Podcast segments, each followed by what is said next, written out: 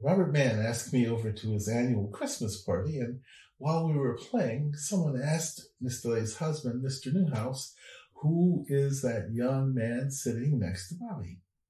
And he replied, Oh, he's Miss DeLay's son by another marriage. They responded, Oh, really? And began whispering this to the person next to them, so it made it around the room.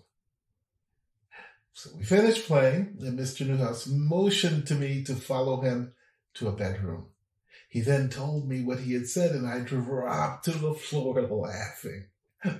Later, as Miss DeLay and Mr. Newhouse were leaving, I yelled across the room that I would be late for tomorrow's dinner.